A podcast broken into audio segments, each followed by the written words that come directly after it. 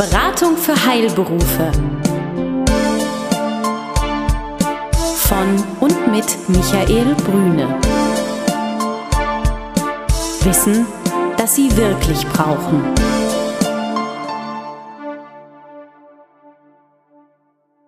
Sie sind Arzt, Zahnarzt oder Apotheker? Dann erhalten Sie von Michael Brüne und seinem Team einen einmaligen Service. Eine unabhängige, individuelle und umfassende Betreuung. Ob Praxis oder Apothekenabläufe, Finanzierung, Personalfragen oder die Planung Ihrer Zukunft.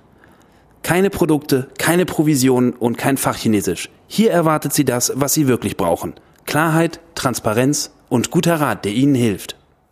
Einen schönen Abend, einen guten Morgen, einen guten Tag, je nachdem, wann Sie bei uns sind. Richtig sind Sie in jedem Falle. Hier ist sie, hier ist die neueste Ausgabe Beratung für Heilberufe. Wie immer mit Michael Brüne. Hallo, Herr Brüne. Ich weiß gar nicht immer, was ich sagen soll, lieber Herr Kapinski. Ich sage immer Hallo, Herr Kapinski, und ich glaube, irgendwie so ist das ein bisschen langweilig. Nee, ich sage ja auch immer Hallo, Herr Brüne. ja, okay, okay, okay. Aber ich versuche mir was anderes zu überlegen. Ähm, ich komme drauf im Laufe der Sendung, spätestens bei der Verabschiedung. Schön, dass wir beieinander sind und äh, schön, dass äh, Sie heute uns nochmal auch den Rahmen stellen, uns in einem, ja, denke ich mal, allgemeinen Thema zu begleiten. Und zwar so die Frage, was geschieht eigentlich mit der Vorsorge und wie tickt der Deutsche in der Vorsorge, was macht er? Und zwar vom Investment ähm, bis hin zum Testament.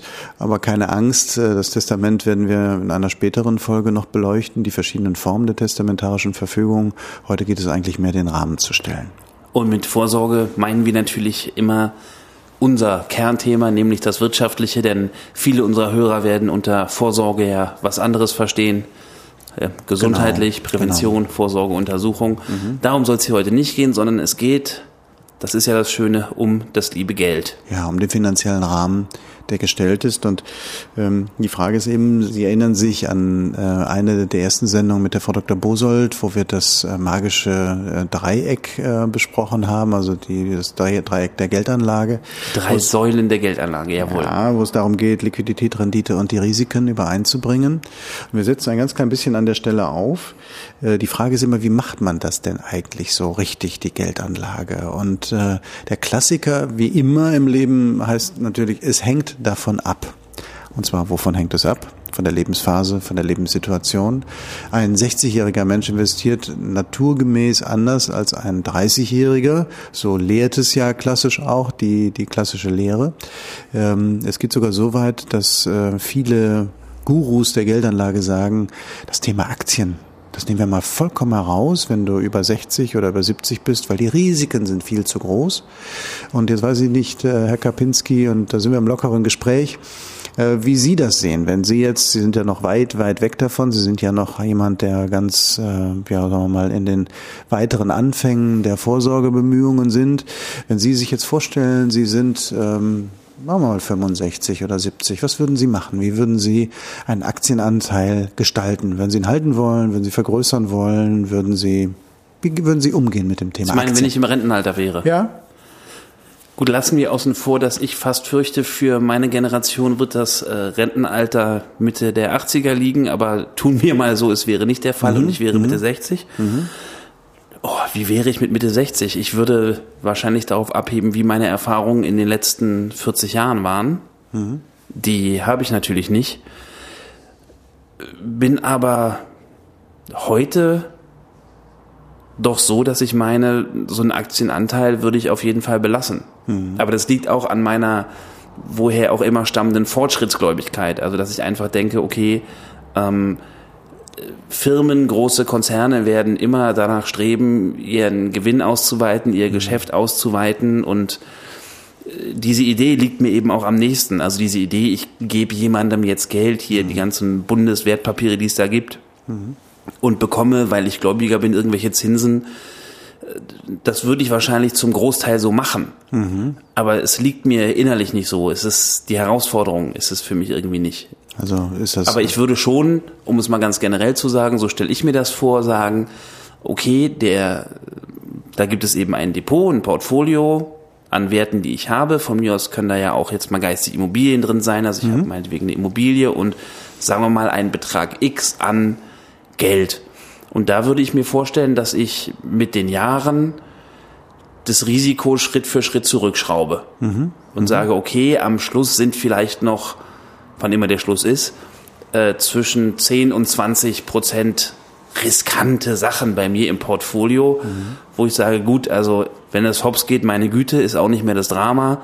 Und äh, wenn es super läuft, dann ist es eben ein bisschen sexier als bei irgendeinem, da schlafen mir die Füße eins hins. Ja, Ihren Gedanken, Herr Kapinski, kann ich da sehr gut nachvollziehen, was die Altersvorsorge anbelangt. Da sind wir auch eng beieinander und da sind wir auch relativ eng beieinander, was das Verhalten der Deutschen und die beleuchten wir nur heute äh, an dieser Stelle ähm, anbelangt. Ähm, Aktien spielen eine Rolle, bei den Deutschen nicht so sehr in der Altersvorsorge oder überhaupt in den, in den Rücklagebemühungen, auch wenn die Aktien in den letzten 30, 40 Jahren deutlich bessere Rendite, also Wertentwicklung hingelegt haben als die anderen Geldanlageklassen, also das Sparbuch, die festverzinslichen Wertpapiere äh, und sonstige Anlageklassen, äh, die es auch noch gibt. Ähm, sieben Prozent wird für die Vergangenheit im Schnitt angenommen. Manche, je nachdem, welchen Zeitraum Sie betrachten, gehen sogar etwas höher. Ähm, aber durchschnittlich sind um die sieben Prozent erzielt worden. Und es gibt Prognosen, die sagen, auch in der Zukunft, wer das auch immer ableitet, dann in dem Bereich, auch in der Zukunft werden Aktienanlagen äh, tendenziell immer besser rentieren als die anderen Anlageklassen. Das liegt, und das haben Sie gerade angedeutet, an dem Unternehmertum und an der möglichen Entwicklung unserer prosperierenden Welt. Ähm, auch wenn man immer weiß, wir leben im Wachstum, wir leben in der Rezession und trotzdem, aber da, wo etwas produziert wird, da, wo Werte geschaffen werden, da sind wir halt bei den Aktieninvestitionen mit dabei.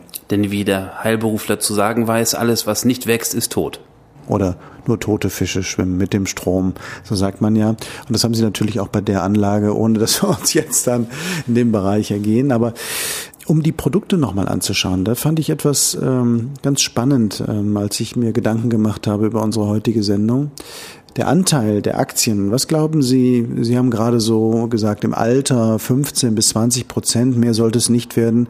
Was glauben Sie, wie hoch ist der Anteil in Depots, äh, den die Deutschen ähm, vorhalten im Bereich Aktien? In allen Altersgruppen jetzt? Ja. Oder wie viel, machen wir es anders, wie viel Prozent der Deutschen haben Aktien in ihren Beständen? Ich muss wieder gegenfragen. Investmentfonds eingeschlossen oder wirklich Einzelwerte? Ja, natürlich. Nein, nein, äh, Investmentfonds eingeschlossen. Okay, das ist was anderes. Na, ich, ich, ich hoffe doch optimistisch 35, aber Deutschland traue ich eine Menge zu.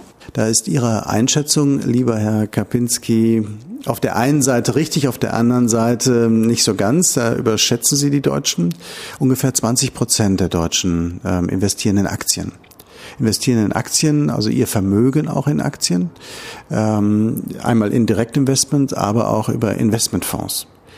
Ähm, das ist ja heute sehr zu sehr in Mode gekommen, dass man kein Investment direkt mehr hat. Also man kauft keine Bayer-Aktie oder keine Deutsche Bank, sondern man kauft diese Aktie, indem man einen Fonds kauft, einen Fonds, der viele, viele Aktien inne hat und darüber das Risiko verteilt, ohne jetzt einen Namen zu nennen äh, und eine Präferenz zu legen auf einen bestimmten Fonds. Ganz kurz. Bitte. Das heißt also, nur vier von fünf Deutschen haben ein oder mehrere Investmentfonds. Ist das richtig? Investmentfonds hat jeder Dritte und jeder Fünfte investiert in Aktien, nachhaltig in Aktien. Okay. Aber jeder Zweite hat einen Sparbrief, also das heißt einen festverzinsliche Anlage bei einer Bank. 40 Prozent investieren gerne in Bausparverträge, also als Vorsorgeelement, um die Baufinanzierung sicherer zu machen und abzulösen. Lebensversicherung, ganz spannend, äh, kommen von einem sehr hohen Niveau. Wir hatten das äh, mit Frau Dr. Bosal zusammen, da ging es darum, des Deutschen liebste Anlage ist übrigens das Sparbuch. Das Sparbuch haben über 90 Prozent haben ähm, eine äh, ein Sparbuch nach wie vor oder eine Sparanlage im klassischen Sinne. Die Lebensversicherung kommt von einem Niveau von vor einigen Jahren über 70 Prozent fallend auf 50 Prozent und weiter fallend in der Bedeutung der Geldanlage.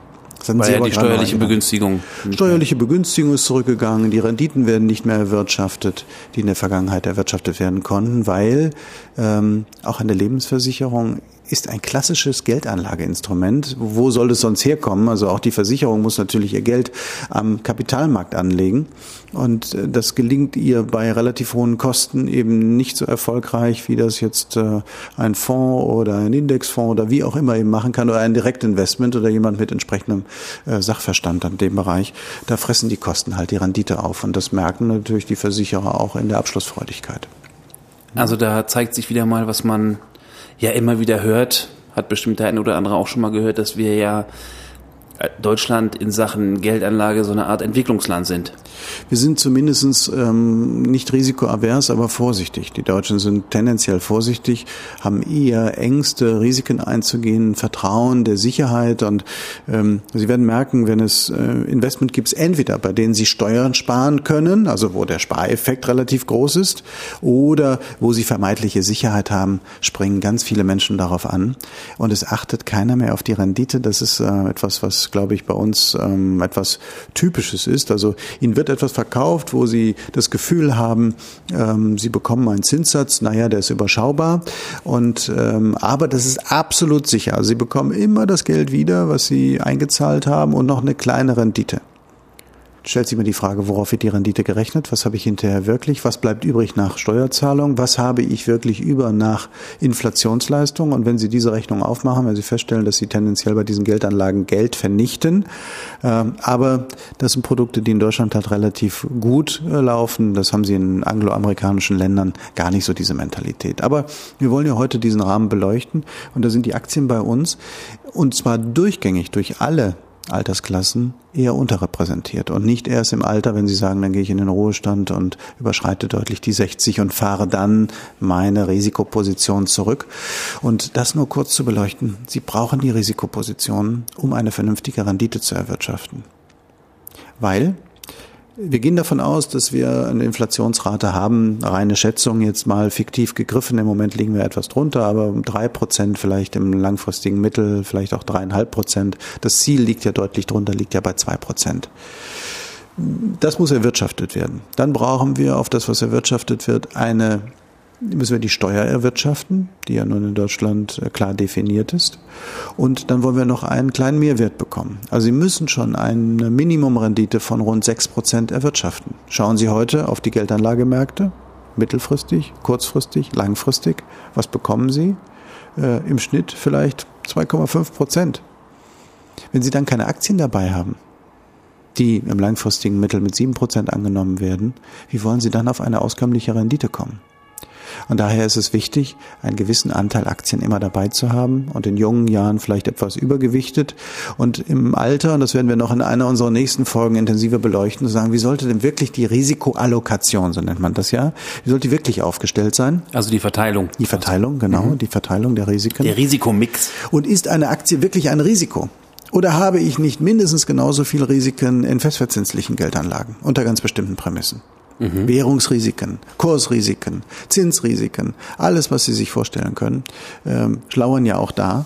Und dann stellt sich immer die Frage, was ist wirklich das ähm, Risiko, was sich im Aktienbereich gibt.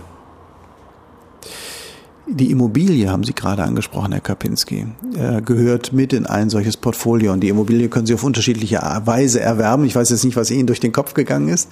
Ob Sie sagen, das ist jetzt im Rahmen eines Immobilienfonds, geschlossen oder offen, oder die wirkliche Immobilie, die irgendwo steht in Berlin oder Nein, in Düsseldorf. Nein, ich meine schon die, die Wohnimmobilie. Die Wohnimmobilie. Also ich lehne mich da gern ein bisschen aus dem Fenster, aber ich behaupte, dass in einem solchen Land, das äh, zwei so massive Kriege hinter sich hat, äh, im kollektiven Unterbewusstsein einfach dieses äh, dieses das eigene Haus, wo einen niemand vertreiben kann, das sitzt, glaube ich, auch bei uns jungen Menschen noch äh, in der Psyche drin. Ich glaube, das ist so eine deutsche Sache. Das hat nicht mal so viel mit den schwäbischen Häuslebauern zu tun. Aber so dieses Jahr hier, egal was kommt, das hier, das ist meins, äh, da lebe ich. Da bin ich, vorsichtig gesagt, bestimmt nicht der Einzige, der so denkt. Also in dem Punkt schließe ich mich dem Sicherheitsdenken auch mal an. Für ein Sparbuch habe ich keinerlei Verständnis, aber gar keins. Aber Immobilie, ja, das, da habe ich zumindest gemeint, das, wo man dann selber lebt. Ja. Mit also, den Mieterlösen, das Fass wollen wir vielleicht heute nicht aufmachen. Also wenn man eine Immobilie zur Miete hat, äh, auch da sagen mir meine Erfahrungen, sagen wir mal vorsichtig, darf man die Arbeit nicht unterschätzen, die da dann auch dran hängt. Klar, da sind Sie nicht alleine, das ist so. Und, also denn, denn anders formuliert, Mieteinnahmen sind was Schönes, ähm, aber jeden dritten Abend Anrufe über kaputte Satellitenschüsseln, über quietschende Wasserhähne oder kaputte Heizungen äh, muss man dann auch der Rendite vorweg entnehmen, finde ich. Mhm. Das stimmt. Also ein Mietobjekt müssen Sie immer genau kalkulieren. Das machen wir auch in einer der Folgesendungen. Ähm, heute konzentrieren wir uns vielleicht nochmal auf die private Immobilie. Und da sind Sie willkommen im Club äh, vieler, vieler ähm, Investoren, die aber im Wesentlichen emotional getrieben sind. Also die privat genutzte Immobilie hat ja zwei Elemente. Sie hat einmal das Element der möglichen Sicherheit. Wir wissen es ja nicht so ganz genau, wie wird sich der Markt eigentlich entwickeln in der Zukunft. Bin ich mit meiner Immobilie, die ich habe, ähm, Sie wissen ja das Thema Lage, Lage, Lage, aber trotzdem ist meine Immobilie eigentlich in der Zukunft, wenn ich es brauche, auch veräußerungsfähig. Und was kostet mich der Unterhalt des Objektes? Weil ich bin ja anders als ein Mieter verantwortlich für äh, die Pflege und Instandhaltung des Objektes. Und ähm, häufig ähm, ist das sehr teuer und wird unterschätzt, dass das Dach mal gemacht werden muss, der Garten muss permanent auf Vordermann gebracht werden. Nicht an die Blümchen und Pfeilchen gedacht, die im Frühling und im Sommer und wie auch immer eben in den Garten gepflanzt werden, damit es hübsch ist. Das macht man im Mietobjekt auch, aber das private Objekt ist häufig noch ein mit viel mehr Liebe versehenes Objekt als ein Mietobjekt. Auf der anderen Seite müssen Sie betrachten, dass der Besitzer einer Privatimmobilie im statistischen Mittel deutlich vermögender ist als der klassische Mieter. Also, das heißt, hier wird viel mehr Kraft hineingelegt, eine mögliche Verschuldung zurückzuführen, ähm, viel mehr darauf Wert gelegt, das Haus, darum finanzieren Banken übrigens auch gerne Eigentum in dem Sinne, also wirklich selbstgenutztes Eigentum, wird viel mehr Kraft hineingelegt, dieses Haus schuldenfrei zu machen oder dieses Objekt, man kann auch eine Wohnung sein. Also die Sparbemühungen sind wesentlich größer bei jemandem, der Eigentum hat, als derjenige, der zur Miete wohnt. Das sind die beiden Elemente. Dann gibt's aber noch eins.